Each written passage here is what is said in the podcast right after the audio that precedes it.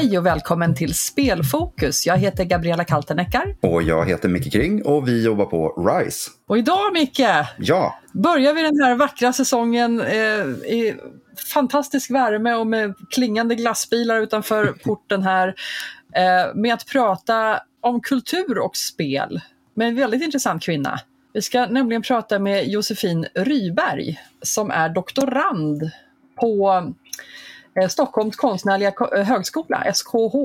Och vi ska prata om den regionala spelutvecklingen i Region Gävleborg. Och det är därifrån du kommer. Ja, det är en fellow Gävlemänniska. Jag är ju born and raised i Gävle.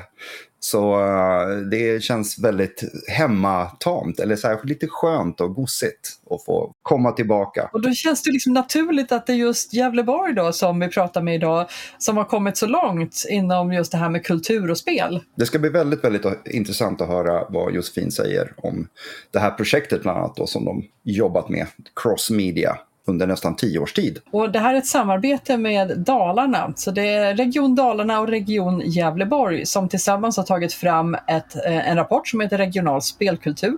Verktyg för att stärka spel som kulturform i just Gävleborg och Dalarna. Då. Eh, rimligt nog. Eh, den här kommer länkas också i avsnittsbeskrivningen tillsammans med lite annat matnyttigt som vi kommer att fråga Josefin om nu under avsnittets gång. Men eh, spel och kultur för dig, du är ju musiker i grunden. Mm. Så det, alltså, kultur, kulturformer är ju inte främmande. Typ, har, har, hur kopplar du ihop spel och kultur? Jag var ju så ung när jag började. Jag är ju inte, ni kommer ju prata, tänker jag säkert, lite grann om live och grejer. Och jag, den, den, vägen tog jag mig aldrig in på. Så för mig är ju spel Commodore 64 eh, med blipplopp, 8 bitars musik. Och sen så tog jag mig därifrån till kommunala musikskolan, gitarr och skulle bli hårdrockshjälte och hela den biten. Och spenderade då hela min eh, liksom, karriär med att bara öva gitarr och försöka skriva musik. Men jag menar idag så är det ju en Eh, att göra spel, alltså musik till spel och liknande, det är ju en gigantisk industri och, och komponera och allting och sånt. Så att, eh, jag vet inte, jag tycker det finns självklara kopplingar mellan kultur och spel. Och spel är ju kultur. Så att... det tycker vi. Vi är som en liten klubb för inbördes beundran och vi bara, jo men vadå, det här är inga konstigheter. Det, det har, vi har tyckt det här hela tiden. Så det, det gäller ju bara att vi ska försöka förmedla det vi har inom oss till andra personer. Så att vi, vi, vi släpper in Josefin i studion och så får vi hoppas att detta första avsnitt när vi fortfarande är lite darriga knän efter att ha kommit tillbaka från semestern och blivit överhopade av arbete, att vi kan, att vi kan hålla intervjun relevant. Och du som lyssnar, eh, varmt välkommen tillbaka. Har du frågor, synpunkter eller idéer till vad vi ska prata om i Spelfokus? Hör gärna av dig till någon av oss som är värdar för programmet. Eh, länken finns i spelinformation, eller i avsnittsinformationen. Eh, men då säger vi hej och välkommen till Josefin Ryberg. Och så säger vi hej och välkommen in i studion Josefin. Hej Spelfokus, kul att vara här. Tack för att du vill vara här. Jag har ju presenterat dig här lite innan då i försnacket, eh, men vill du berätta lite grann mer om vad du gör på Gävleborgs KKF som vi kallar det för. Jag eh, är verksamhetsutvecklare för Crossmedia på Region Gävleborg, kulturavdelningen. Och det innebär att eh, jag jobbar med verksamhetsutveckling och eh, lite omvärldsspaning för regionens räkning. Och vi är tio kommuner i den här regionen. Regionen är det som ofta hette landstinget förr. Idag heter det regionen. Jag sysslar med lite omvärldsspaning. Jag har en eh, konferens som heter Storytech där jag presenterar vad jag har spanat i nya sätt att med teknik berätta historier, använda ny teknik som liksom verktyg för att föra fram berättelser eller gestalta på något nytt sätt. Så. Ehm, jag jobbar med att ta fram eh, upplevelser av att möta världsarvet i VR, att gestalta världsarvet. Vi har ett världsarv som heter Hälsingegårdarna, The Decorated Farmhouses of Hälsingland, som är med på Unesco-listan. Och sen jobbar jag med spelkultur i ett projekt. Och det var ju där vi fick kontakt med varandra i projektet som kallas för regional spelkultur. Det stämmer. Regional spelkultur, eh, samverkan mellan Sverige. Jag brukar kalla det SPAM, för det tycker jag är roligt. Och bara som en liten side-note här, Micke, du har ju knytningar, eller anknytningar till Gävle. Jag vill inte bara Gävle utan även Söderhamn. Så det är liksom lite Hälsingegrejen. Vi hade ju en gammal eh, familjegård sedan slutet på 1800-talet och sen så vandrade de ner till Gävle där jag föddes och så. Så att eh, det här är liksom lite mina hemtrakter. Ja, du kanske är sprungen ur världsarvet på något sätt? Ja, man vet ju aldrig och dessutom så kan man ju säga så att jag spenderar ju hela min uh, ungdom med att uh, jobba med kultur eller försöka jobba med kultur för jag kommer ju från musikvärlden så det var ju att repa på Allehanda musikhuset i Gävle och och spela och allting sånt. Så att, kultur och gaming och VR. Det här låter ju fantastiskt Josefin. Det här får ju bli din, din nya tagline på LinkedIn, Micke. Sprungen ur världskulturarvet. men, men vad är då spel och spelkultur och spelkultur som fenomen? Jag tittar ju på era, den här fina rapporten som ni har tagit fram som heter Regional spelkultur. Den kanske finns tillgänglig för, för var och en som vill läsa. Jag kan tagga den i avsnitt. Ja, men gör gärna det. Den, den, är väl värd att läsa och den, den är ju kommen ur, ja, vi sneglade lite på en ännu tidigare rapport som heter Tärningen är kastad som skrevs 2017 av, eh, på uppdrag av Örebro och Värmlands regioner. Hanna Frisell skrev den.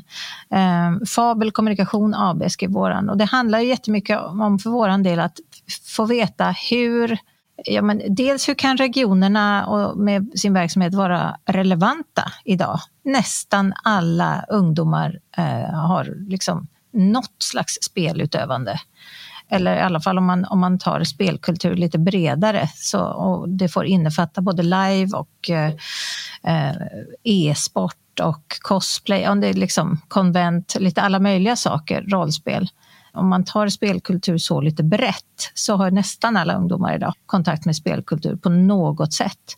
Och jag kan känna att det är lite sorgligt om vi lägger ner jättemycket resurser på att försöka nå ungdomar. Det är alltid, barn och ungdomar är alltid vår prioriterade målgrupp oavsett vad vi har för politisk styrning. Och det är lättare för oss att komma ut med liksom men allt det här om eget skapande, eh, kritiska förhållningssätt, eh, källkritik, eh, jämställdhetsprojekt. Det är mycket lättare att nå ut i liksom, ja, men kring hemslöjden eller kring eh, liksom klassisk musik. Eller så. För att där har vi upparbetade kanaler och det, de uppdragen har vi haft jättelänge. Spelkulturen är så pass ny så vi har liksom inte hängt med där. Och det känns lite tråkigt att det är mycket lättare för en förälder att hitta till om ens barn vill spela klarinett, eller fotboll för den delen, än om man vill hjälpa sitt barn att spela rollspel. Då, då vet man inte riktigt som förälder vart man ska vända sig och vi har, det, det fattas strukturer helt enkelt. Och det tycker vi att vi kanske kan på något sätt råda bot på. Och då började vi ändan med en utredning. Och, och eran, eh, ert område inom crossmedia är ju att ni vill utreda och utforska spel som kulturform. Och ni, ni har ett antal mål som jag tycker är väldigt vettiga. Jag anar mig också till att ni kanske har lite samarbeten i den södra regionen av Sverige med kanske Malmö då och Dataspelscentrum? Ja, faktiskt inte än. Alltså, vi har haft lite kontakt, eh, har vi haft, men vi har inga konkreta samarbeten än. Men vi, vi ska väl ha mer kontakt och se var det slutar. Just nu så har vi ett väl etablerat samarbete mellan regionerna Gävleborg och Dalarna, våra närmsta grannar. Liksom. Så att vi börjar i den änden, så får vi se om vi kan expandera sen. Med benäget bistånd av Kulturrådet just nu så driver vi ett projekt tillsammans. Jag fastnar lite grann på det du pratade om tidigare, det här med att det är mycket enklare eh, om man vill att sitt barn ska lära sig klarinett än, än eh, rollspel och sånt. Och jag har ju haft diskussioner tidigare också med eh, andra typer av ja, kulturskola och såna här saker. Att vi är så liksom inne, man lär sig att spela ett instrument ska man spela ett band. Men idag så det, har de ju även, liksom, det finns grafisk design, det, man kan lära sig hur man skapar spel och liknande. Och de här musikerna skulle lika gärna kanske vara mer intresserade av, istället för att spela band, att börja göra musik till dataspel. Alltså det, hitta de här nya formerna som jag tycker är intresserade för liksom, Um, och de grafiska designerna, om man gillar måla så kanske att man vill liksom skapa karaktärer till dataspel och liknande sådana saker. Hitta de här nya vägarna hur man liksom lockar barn till att vilja arbeta med kultur på det sättet. För dataspel är ju också kultur, om vi bara tar den biten. Så. Ja, och där hamnar vi någonstans på liksom det här med KKN, kultur och kreativa näringar, som, som vi också har ett uppdrag att arbeta med. Och det, det, det är svårt när vi inte har liksom, som du säger, de upparbetade vägarna. Vi får, vi får trampa upp lite nya stigar helt enkelt. Det är det vi försöker göra. Men, men för mig är det ju liksom en väldigt snabb övergång till att applicera spelrelaterade termer i verkligheten. Så att varför inte då? Det, det är för mig lite svårt att förstå varför man inte har hängt med i utvecklingen. För precis som Micke säger, att ja, men musik, det är lätt för föräldrar att hitta liksom en klarinettundervisning. Ja, men varför kan inte klarinettundervisningen inhysa vad man ska göra med den undervisningen sen? Vill du bli kompositör för operan? Vill du kompo komponera musik för dataspel? Vill du göra någonting annat? Vill du bli nästa råttfångaren i Hamlen? Jag menar, det, det finns många karriärvägar att gå. Och, vad, vad, tror du är orsakerna till varför att man inte har hängt med? Är, det, är man rädd för spel som begrepp eller vad handlar det om? Ja, alltså nu sitter jag och har lite ont i magen för att vi shamear klarinettspelarna först och främst. Vi ska alltid svårt nej, nej, nej, nej, nej. exempel. Vi älskar klarinettspelare. Men jag tänker att det har ganska mycket att göra med liksom de här, alltså det vi är vana vid att tänka på som fin och ful kultur lite grann. Det är spel är en ganska ny kulturform. Eh, det är inte alla som har växt upp med spel. Och när, när vi, på den tiden när jag började lajva till exempel var det fortfarande ganska pinsamt att vara lajvare. Det är det ju inte längre, vill jag tala om. Men, men och, och sådär, så det, det, har inte, det, det, finns inga tunga institutioner som, som håller på med spel som är liksom av finkulturstatus direkt. Jag tror att det handlar väldigt mycket om våra, våra attityder och sen så kan man ju försöka skjuta lite på de här attityderna och peta dem åt rätt håll med lite fakta och inspiration och utbildning och så vidare. Och det är det vi hoppas att vi ska göra med våra beslutsfattare inom ramen på det här projektet. Att vi har just liksom kompetenshöjande insatser som, som tränar både politiker och tjänstepersoner i att se på spelkultur på ett lite annat sätt kanske och se det som en tillgång och en, en, en tillväxtfaktor. Alltså, och då, då menar jag rent krast, alltså inte bara för barnens skull utan också faktiskt för våra regionala verksamheter för att vi ska vara relevanta. För, för barn och ungdomar de hittar till spel ändå. Det finns jättemycket kommersiella krafter där ute som gärna tar emot eh, barn och ungas intresse.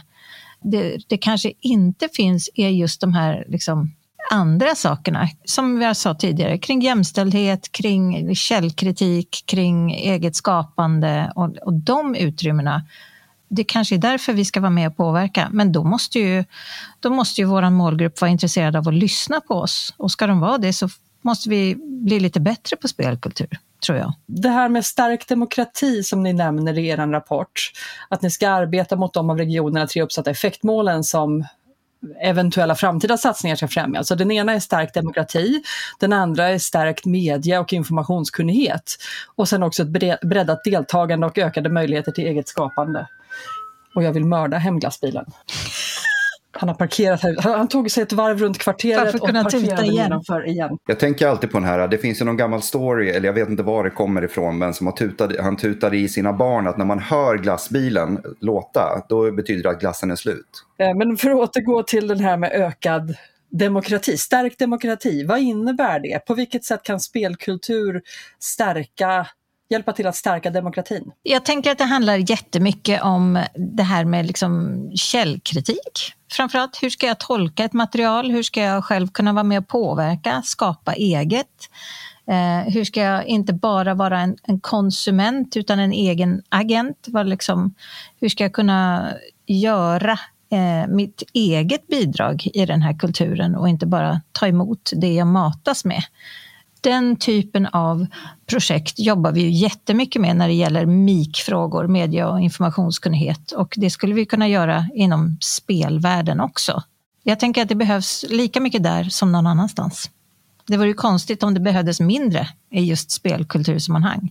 Men just när det gäller MIK-begreppet där, det är ju väldigt för, och det menar inskrivet i, i liksom läroplaner och sånt i skolan sedan ett antal år tillbaka. Samarbetar ni med skola på något sätt eller vänder ni bara, alltså jobbar ni med MIK-begreppet inom just eh, spelkultur? Så på något sätt, att det finns en skillnad däremellan? Alltså just nu så jobbar vi ju i ett projekt med, tillsammans med Dalarna där vi har som första år att liksom undersöka vad är spelkulturen, hur ser de ut i våra län, identifiera aktörer och andra året är där vi är nu som handlar om kompetenshöjande insatser för politiker och tjänstepersoner i första hand. Och sen sista året så handlar det mer om att bygga nätverk eh, och skapa arenor för liksom, de aktörer vi har hittat i projektet och kanske också utvidga till fler regioner så att vi blir fler som hjälps åt. Så vi har inte etablerat liksom, samarbeten med skolor och så ännu, men det, vi, vi får se vad som dyker upp nästa år.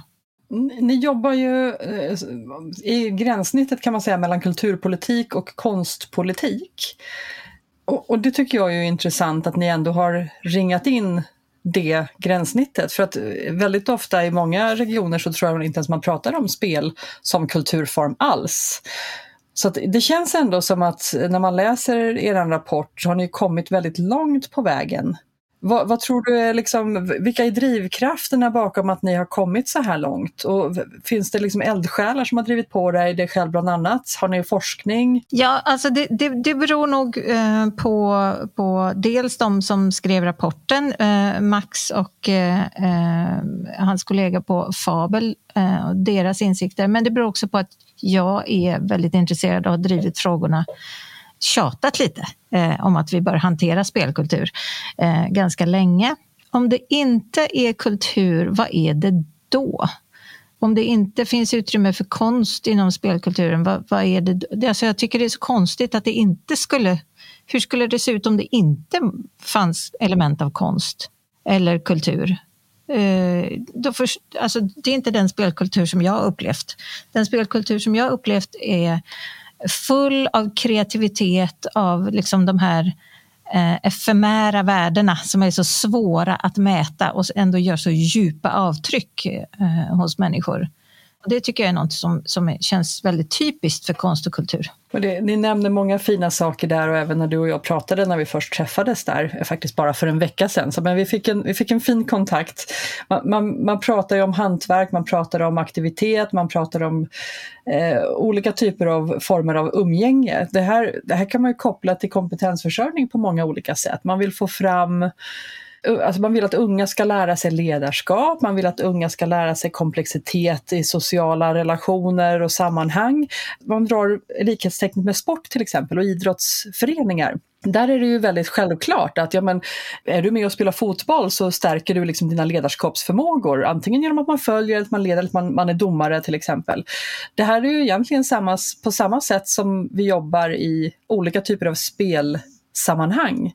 Så att jag håller med dig, var, varför, skulle, var skulle det, varför skulle det inte höra hemma i kultur? Men också, eh, här har man ju en gyllene tillfälle att, att eh, bredda eh, samarbetsytor för att kunna skapa en bättre kompetensförsörjning som är bredare, kanske inte bara till spelbranschen utan även till andra branscher. Ledare behövs ju har jag hört lite varstans. Ja, jag tycker att liksom den här sportliknelsen är ganska bra för, för det, det finns ju tydliga sådana paralleller. Alltså inte bara det här att ungdomar eh, ofta själva måste organisera sig just för att det finns inte strukturer. Så måste man själv ta reda på hur man startar en förening eh, när man vill ha sitt LAN eller man vill ha sin eh, strategispelsklubb eh, eller vad det nu är man vill ha. Man måste själv ta reda på om vi ska ha ett live i skogen, hur ska vi, vi måste ha bajamajor någonstans, då måste vi prata med kommunen och vi måste ha matförsörjning. Alltså man lär sig så väldigt mycket när man håller på med olika aspekter av spelkultur. Eh, och sen i själva spelen så är det ju väldigt mycket kreativitet och det, det är liksom på olika plan. Det är design, det är ofta musik, det är liksom improvisation. Alltså om man, om man spelar mycket så, så blir man också liksom, det är en träning, man blir mer socialiserad, mer resilient tycker jag med, och, och lär sig hantera olika situationer. Alltså, det är ett sånt lyckopiller ju, att vara liksom, spelkulturaktiv. Håller med helt och hållet. Jag bara drar en liten, liten rolig liknelse. Det, just det här med att starta föreningar. Sverok eh, har ju funnits sedan eh, 80-talet tror jag de grundades i. Eh, och de har ju varit eh, tongivande för många ungdomar som har velat starta små egna föreningar, spelföreningar. Min sambo där ibland, eh, de hade en förening som hette VSBN MKST. Varför spela boll när man kan spela troll? Eh, och de, de hade ett bidrag då som de fick från Sverok för att starta sin klubb och liksom köpa in spel och kunna ja, spela i större gemenskap. Precis på samma sätt som man skapade idrottsföreningar och de, de är, han kommer från Habo, metropolen, där man också numera är väldigt stora på volleyboll till exempel. Men de har lämnat ett litet legacy och, och det är tack vare deras engagemang på, från 80-talet som jag spelar rollspel idag. Um, så att ja, jag slår ett slag för föreningslivet lite grann och en liten eloge, eh, hommage till Sverok som vi hoppas också få med i podden här framåt. Men eh, ser du någon skillnad mellan dataspel och rollspel eller live, cosplay? Finns det något bättre eller sämre områden man kan ringa in för att öka inkludering? Ja, alltså vi vet ju, det kom en, en forskningsrapport för alldeles nyss, fick jag höra av en utav mina handledare, som, som handlar just om, om online eh, liksom, klimat och hur svårt det är att ha liksom, en god stämning i, i till exempel morgs. Så. De hade tittat på bland annat World of Warcraft där det finns en, en hbtq-server som har funnits i tio år eller någonting. Och där är det lite bättre. det är för att man har jobbat dedikerat och medvetet. Så det är klart att det, det kan vara precis som i nästan alla, jag menar, det är precis som att vi pratar annorlunda med varandra om vi är på Twitter än om vi, om vi faktiskt möts att mediet påverkar innehållet såklart. Men annars tycker jag det är ganska typiskt att spelar man en sak så spelar man ofta fler. Gränserna är ju ganska flytande då över olika uttryck. Eh, och om jag inte är på live så kanske jag gör något annat emellan. Eller jag, liksom, de flesta håller på med många olika typer av spelande. En sak som jag tycker är lite intressant också det är ju föräldraaspekten av det hela när vi pratar om föreningsliv och det är fotbollsklubbar och pappa och mamma är tränare och allting och såna här saker. Och då såg jag någon kommentar där så här, ja, men mamma och pappa kan stå på, på liksom fotbollsplanen och titta flera timmar när, när ens barn spelar fotboll. Men det är väldigt få som hänger på en Discord-server mm. och liksom bara kollar vad som hänger med så. Men det är, Eh, Eh, att kanske försöka förändra dem, den typen av attityder också till, om vi nu pratar om dataspel eller liknande sådana saker, att faktiskt kunna vara med som förälder och ibland titta på och engagera sig där också. Nu tror jag att det är jättebra att alla föräldrar inte är med överallt, för man kan behöva ha fredade zoner också på sina Discord-server. Men, men, men, absolut, eh, och jag tror att mamma och pappa missar väldigt mycket om de inte är med. Kusiner har just skaffat ett VR-kit till sina barn och när vi hade en tillställning med, med en, en, kanadensisk gäst eh, i somras så visade det sig att barnet eh, som är nio år pratar numera flytande engelska faktiskt. För att eh, han har pratat så mycket med folk i VR. Och det var ju bra. men men, eh, men det, det, sånt, det, det, kan vara både bra och dåligt att få ha sina hemliga världar som barn. Eh, men eh, om mamma och pappa är med och har lite koll är väl kanske bra. Eh, kanske börja med att de har en förståelse för vad det innebär. Ja. Och kanske liksom ett, ett, intresse som man kan vara ett stöd ifall det skulle hända någonting så att man inte måste börja från noll som barn och förklara att ja, men det händer någonting jättehemskt på servern. Precis. Får man då frågan vad är servern? Ja, men då kanske man inte orkar ta sig vidare. Och så man har något att prata med sina barn om. Så man, så man liksom deltar i varandras liv och varandras liksom mentala världar också. Och inte bara skjutsar till och från träningar utan att man är med och kan diskutera innehåll och som sagt förstår vad det betyder när det är liksom en hetsk stämning eh, på en server. Eh, då kan man ju gå in och prata om det på ett annat sätt om man, om man liksom förstår sammanhanget. Och vi hade ju en intervju förra säsongen här med föreningen Gaming Senior. Just det som vi, både jag och Micke tror jag var lite starstruck. Mm. Eh, kanske inte den bästa intervjun vi har gjort, men det var fantastiskt roligt för oss i alla fall. Hoppas att det var kul för lyssnarna också. Eh, men du nämnde, du sa en sak när vi träffades sist Josefin som jag tyckte var så himla roligt när vi pratade om den här eh, men föräldrar som spelar, äldre som spelar, liksom, hur, hur långt kan det gå? Om fler skulle spela hur långt kan det gå? Vart, vart slutar vi någonstans? Vad, vad är din framtidsvision? Ja, men jag tänker att eh, ja, framtidsvisionen är ju att vi alla kommer att sitta i våra eh, spelkonsoler på hemmet en vacker dag och vara mycket nöjdare och gladare för att vi har stimulans, en meningsfull stimulans och eh, liksom, meningsfull fritid. Det är väl toppen. Men det är, så, det är så många som börjar spela när de går i pension till exempel. Eh, nypensionerade kvinnor är en väldigt stor tillväxtgrupp bland just online-spel. Eh, det är liksom inte, man brukar ofta avfärda att kvinnor spelar Candy Crush. Liksom. Det, men spelandet sträcker sig lite mer än så om man tittar på statistik från svenskarna och internet sådär, eh, och andra källor. Så att, alltså det, det, är frågan om hur långt vi kan gå. Jag, jag, jag, vet inte. Har vi testat? Det har ju liksom, spelkulturen har tagit sig så här långt utan stöd.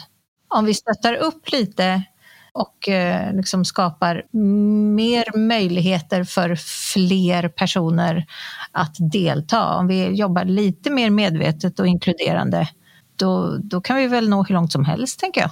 Eh, jag såg eh, faktiskt i morse en liten TikTok-snutt av en professor i USA, jag har glömt bort hans namn, eh, som pratade om ADHD och dataspel.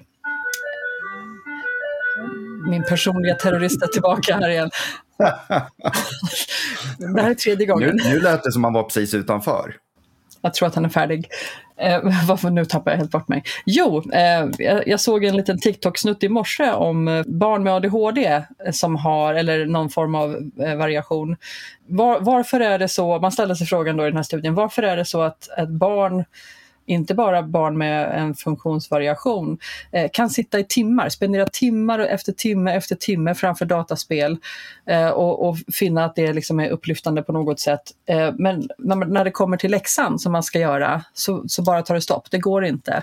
Och svaret på frågan då i den här eh, lilla snutten som jag tittade på var att ja, men för läxan ger dig ingen bekräftelse. Det händer ingenting när du har gjort klart läxan. Nej, precis. Du får inget flow, du får inget fiero, du får ingen triumf när den är klar. Liksom. Och man kan, det är ju en långsiktig investering i liksom ens framtid att, att göra läxor, att lära sig att studera. Det, men, men det här som att vi säger att den, den världen, de strukturer som vi lever i idag är ju inte anpassade efter våra barns verklighet längre. Eh, så därför är det också väldigt förvånande att vi faktiskt inte har kommit längre. Du vet, det, det är många som pratar om VR-skolor. Eh, det är många som pratar om andra sätt att, eh, Micke, du bland annat, eh, du har ju inom ditt tidigare liv här jobbat väldigt hårt med att få in spelprogrammering i olika typer av undervisning. Du kan använda det i vilket ämne som helst, historia, matematik, språk. Du kan spelifiera din undervisning så att den blir och känns mer spännande, relevant och aktuell tror jag. Ja och nej. Alltså det finns en, en spellärare eh, som heter Nick Fortugno, designer och eh, lärare. Han säger det att eh, det är jättelärorikt med spel, men, men lärospel funkar inte för de blir automatiskt tråkiga. Mm.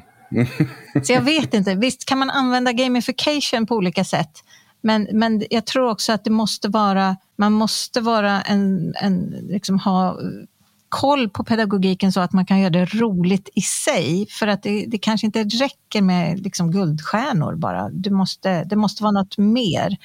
Men jag tror att du är något på spåren med det där det långsiktiga belöningen. Att du, du liksom, om x antal år när du går ut, att du får bra betyg. Det är en alldeles för diffus och eh, liksom avlägsen belöning. Vi vill ha våra marshmallows nu på en gång för att det ska funka med belöningar. Annars så måste det vara roligt i sig. Och kanske hitta ett sätt att visualisera det här långsiktiga lärandet på något bättre sätt.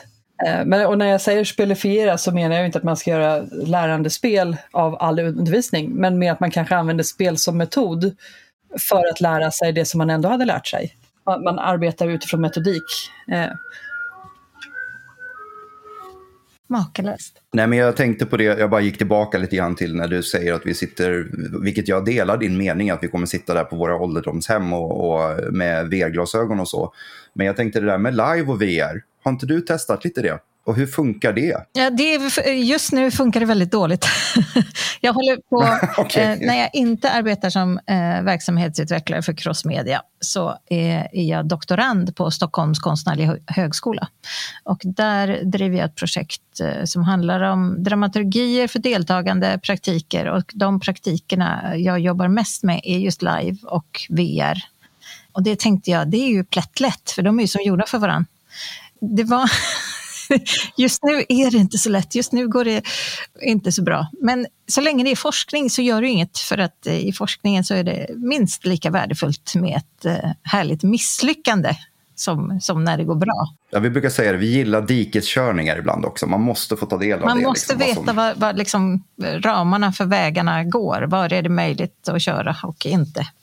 Just nu har jag ganska många inte, faktiskt. Men det är ett bra ställe att börja på. Ja, verkligen. Men jag tänkte det här när det gäller eh, just crossmedia här. Har jag fel i att jag säger att det fanns ett... Ehm, jag hittade från eh, Arbetarbladet den 27 augusti 2013. Det är ju nästan exakt tio år sedan. Där då eh, Gävle har fått sin första crossmedia-konsulent. Ja.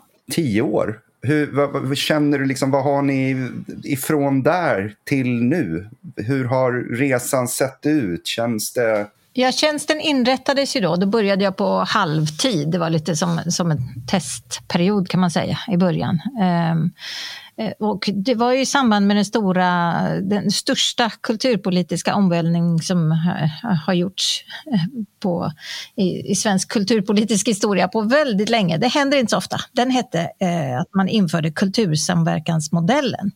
Det är den kulturpolitiska modell vi har idag och det innebär att staten skickar inte pengar direkt för filmverksamhet ut i regionen eller för musikverksamhet eller så, utan man skickar en pott till regionen och så får regionen för fördela den. Lite mer lokalt självbestämmande var tanken. Och det är liksom den enda gången som vi har eh, under min tid i kulturarbetarbranschen haft en sån stor kulturpolitisk eh, omorganisation. Och då passade det väl att liksom visa att man tänkte nytt. Eh, så då inrättades det en tjänst som eh, crossmedia-konsulent. Och på de tio åren, ja men jag tänker ju att, att själva ordet crossmedia ska ju bli helt onödigt för att alla tänker ganska crossmedialt av, liksom, rent naturligt. Man tänker flera plattformar, man tänker sociala medier, man tänker liksom deltagande hur ska folk kunna delta i den här berättelsen? Eller liksom, hur ska vi kunna ha en dialog snarare än att vi liksom bara skickar ut, eh, sänder ut ett material? Att det är ett mycket vanligare tänk idag än vad det var för tio år sedan. Så jag hoppas egentligen att själva ordet crossmedia, den titeln ska vara lite, ja, den ska vara så självklar så att den nästan inte behövs. Så om tio år till, då, då, heter inte, då, då är det inte crossmedia längre? Nej, då utan... tänker jag att det arbetssättet är liksom integrerat i, i alla verksamhetsgrenar kanske. Jag sitter och kollar på den här fantastiska eh, modellen av The Rise of Gaming Revenue Visualized som ni också har med i er rapport. Eh, fantastiskt välskriven och intressant. Eh, om spelindustrins utveckling. Ehm, och de olika intäktsströmmarna då från tidigt 70-tal till, till dagsläget. Och mobilspel ser man ju, eh, handheld devices, PC, konsolspel och arkadspel som var jättestort på 80-talet. Man kunde gå i en arkadhall och flipper-floppa eh, eller spela Pac-Man. Men det är ju nästan helt borta idag och PC och eh, konsol dominerar den typen av spel. Och så har du ett helt nytt medium som är mobilspel då.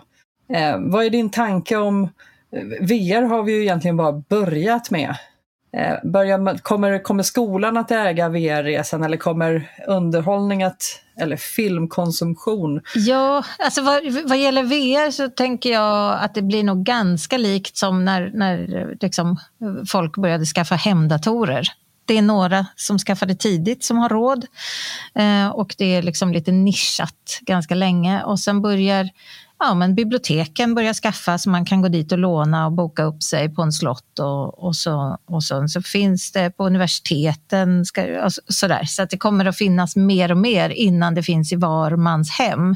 När vi kommer så långt att VR finns i var mans hem tänker jag att då har vi lite smidigare glasögon och att de är AR-integrerade så att de inte är så ser så knasiga ut. Så att man inte ser så knasig ut i VR eh, som man gör nu när man struttar omkring i köket i sin pyjamas liksom, med en stora skidglasögon för ansiktet. Alltså, sen tänker jag, när det, just när det gäller KKN, alltså näringsaspekterna, så, så finns det så många... Jag menar dataspelsbranschen är ju en bransch och eh, de har ju sina affärsmodeller, men det finns så mycket småföretagande, tänker jag, som, som inte riktigt syns.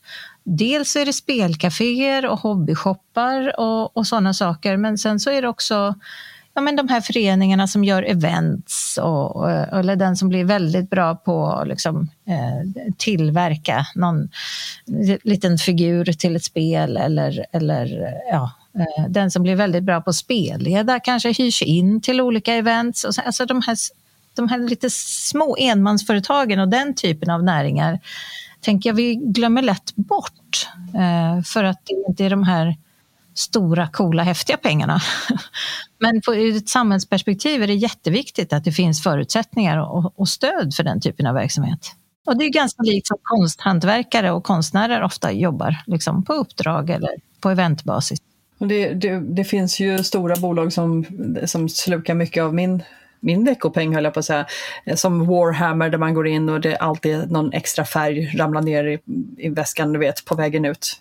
Och då menar jag inte att jag snattar utan jag betalar naturligtvis för det. Det lät, det lät ju helt fel. Jag menar att de, de, de hoppar på en. Man, man, de bara så här, hej, jag vill följa med dig hem. Men det finns ju också eh, samma typ av näringsidkare, eh, små, små hobbybutiker eh, där man kan spendera en hel dag i princip. Som är du vet, eldsjälar som driver, eh, som har på något vis liksom lyckats bygga en försörjande verksamhet av det här. Och jag, jag, är av den där naturen att småföretagare måste man stötta så att jag går alltid in och, och shoppar någonting, vad som helst. Men hur kan man bättre stötta småföretagare genom kultursatsningarna som ni, som ni håller på med då? Ni har ju Eh, jag, jag ville komma till det tidigare men jag tappar hela tiden. Ni har ju ett kluster i Falun eller början till ett kluster. Vad, vad liksom innefattar ni de här småföretagarna i det klustret? Nej, alltså det, det, klustret som finns i Falun, de är ju jätteduktiga och så väl etablerade i branschen. De har ju ett, ett jättestarkt nätverk. Liksom. Men jag tänker mer att vi skulle kunna, från regionalt håll, skulle kunna utöka den typen av satsningar vi redan gör mot små eh, liksom, näringsidkare. Eh, det vill säga vi har utbildningar ofta. Vi har utbildningar som handlar om här, rent företagande på kulturarbetarvillkor. För det handlar om lite olika strategier för Ja, men det är olika skattesatser, sådana torra saker. Det handlar om liksom hur man marknadsför sig, hur man tar betalt för sina timmar. Alltså det kan vara lite olika eh, villkor för, för en kulturarbetare som har en, antingen en bisyssla eller en, liksom ett, en enskild firma som sin utkomst. Det eh, ser lite olika ut, men det är ganska likt för spelkulturarbetare. Alltså det är i princip ingen skillnad alls. Det är samma villkor. Eh, det är bara det att idag så når vi inte dem riktigt med de här insatserna som vi gör för andra kulturarbetare. Och kultur och att tjäna pengar är ju sånt där som inte riktigt har mergat i min tanke. Det, det är vanligtvis när jag, jag har också drivit bolag inom kultursektorn där blir man oftast så förvånad när kunder säger, nej men vadå, ni, ni jobbar ju med det ni tycker är roligt. Det borde, ju, det borde ni göra bara för att ni tycker att det är kul. Så det här med att ta betalt som kulturarbetare är nog inte så himla enkelt som man tror. Nej, det är jättesvårt. Om, om man också försöker förklara, om man anlitar någon redovisningsfirma så att det här företaget kommer inte att gå med vinst de närmaste fem åren. Men, men vi kommer att försörja vår hobby och det är det det går ut på. Alltså det är sådana liksom kommunikationshinder eh, ofta när man ska driva företag på de här villkoren.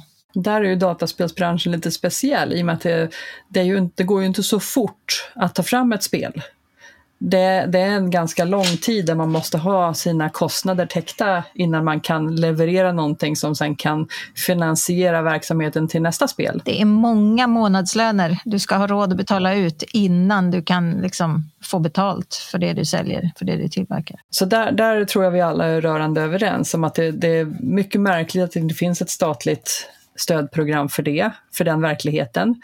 Men, men att det är otroligt trevligt att ni i Gävleborg har Eh, de här tankarna på att stötta företag eh, i företagandet just för kulturidkare. Jo, men, men det tänker jag, för som sagt, det, det görs en hel del utbildningar och andra insatser för kulturföretagare. Det skulle vara, det skulle vara trevligt att se fler spelkulturdeltagare på de eh, insatserna. Sen kan man också söka bidrag hos oss för eh, kulturevent eller eh, projekt. Men där tror jag, där når vi inte riktigt fram till spelkulturen för vi får inte så många ansökningar därifrån. Jag tror inte att man känner sig kallad riktigt att söka hos oss. Och det hoppas vi också kunna kommunicera ut bättre, att vi, ser, vi tar gärna emot den typen av ansökningar. Alla kommer inte att bli beviljade förstås, men vi tar gärna emot ansökningarna och inleder en dialog och hoppas att vi hittar eh, några samarbeten vi kan genomföra. Många av de här utlysningarna som finns eller där man kan söka anstånd har ju också krav på att det ska vara en hög grad av innovation i olika projekt. Där vet jag att det finns andra kluster och parker som har problem med att ta sig an just spelbolag för att man kan inte riktigt förklara på vilket sätt spel produkten skulle kunna vara, alltså att man, man har ett innovativt spel som är ännu mer underhållande räknas inte som innovation för att man ska kunna få de här bidragen.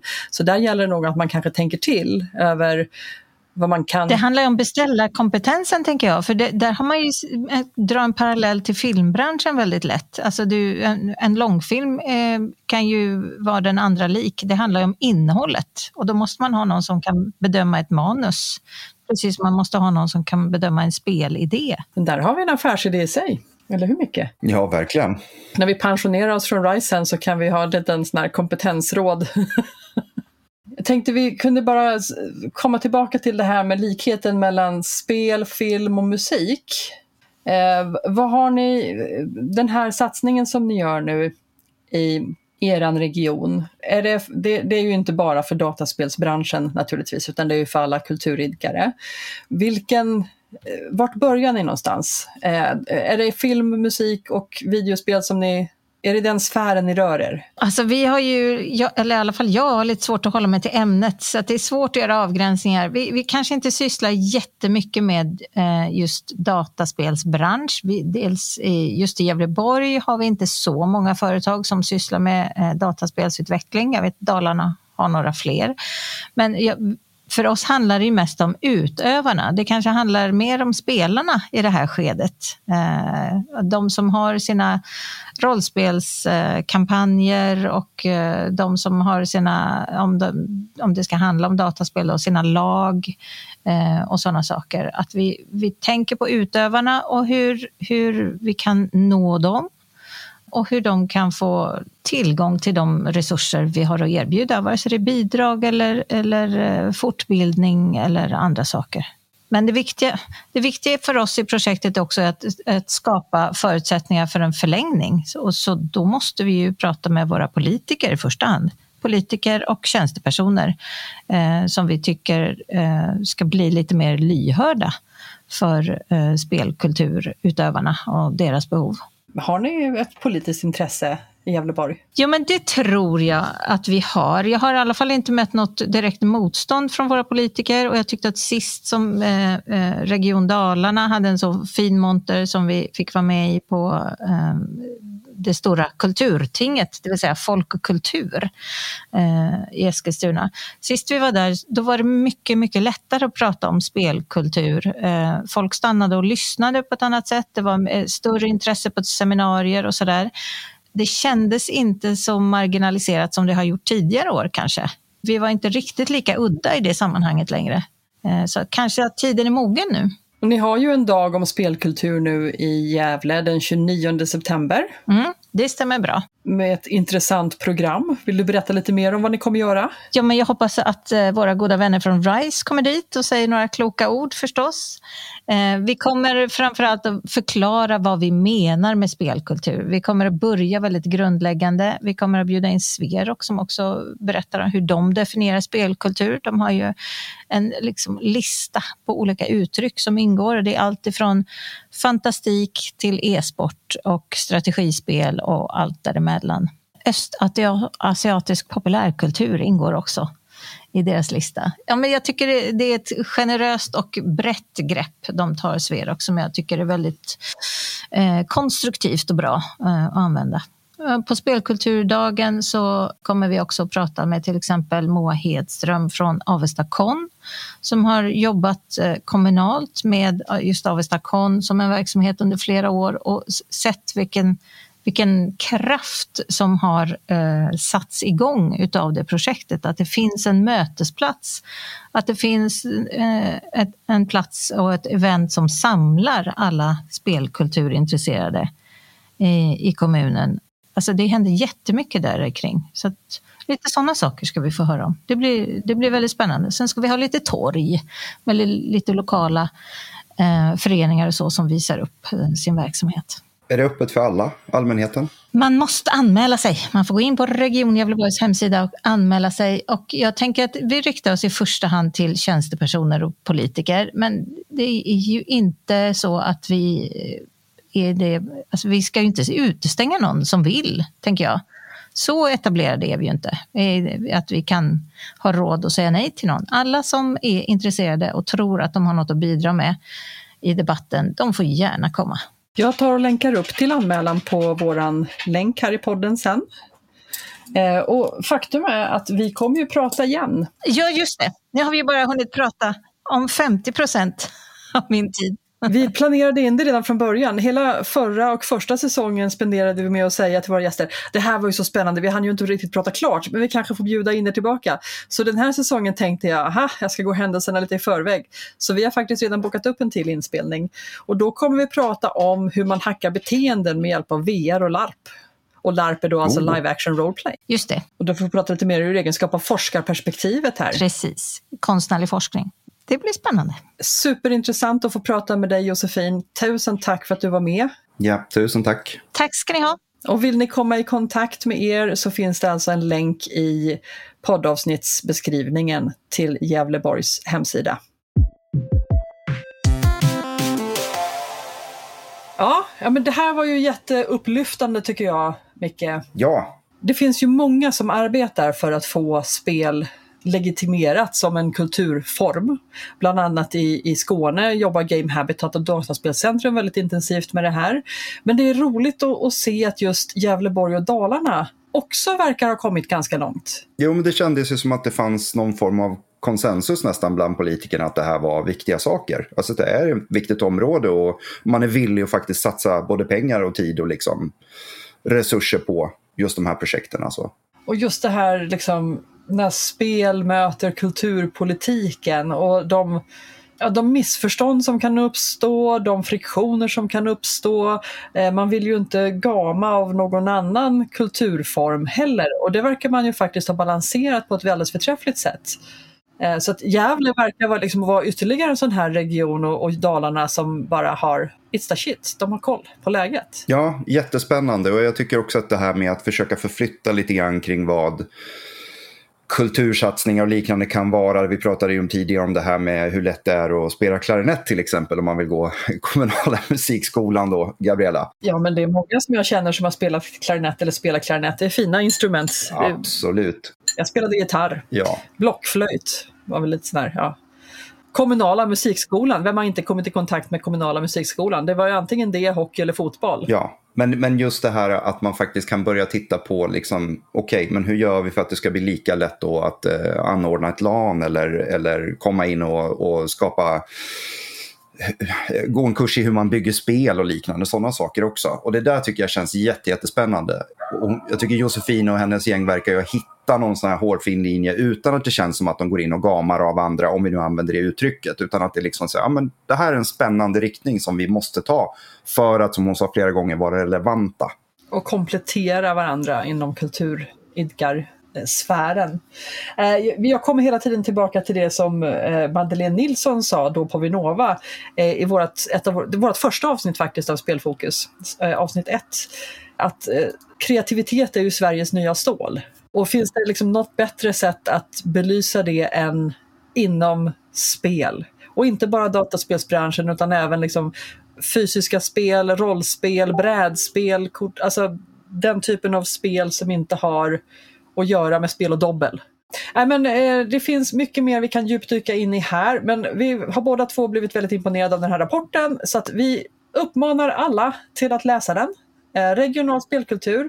Och eh, om du hör det här innan den 29 september så överväg även att delta om du är i Gävle-Dalarna-regionen på eh, spelkulturdagen då. Så kanske jag får en anledning att åka häl- på hälsa, hälsa på mamma lite grann också. Ja, alltså RISE kommer ju vara där och representera så om inte annat så är det ju ett utmärkt läge för att träffa oss. Eller hur? Eller ett utmärkt läge av oss. Ja. Men Micke, tusen tack för eh, trevlig samvaro som vanligt och eh, vi hörs och syns igen nästa vecka. Det gör vi. Ha det så bra. Ha det bra, hej då!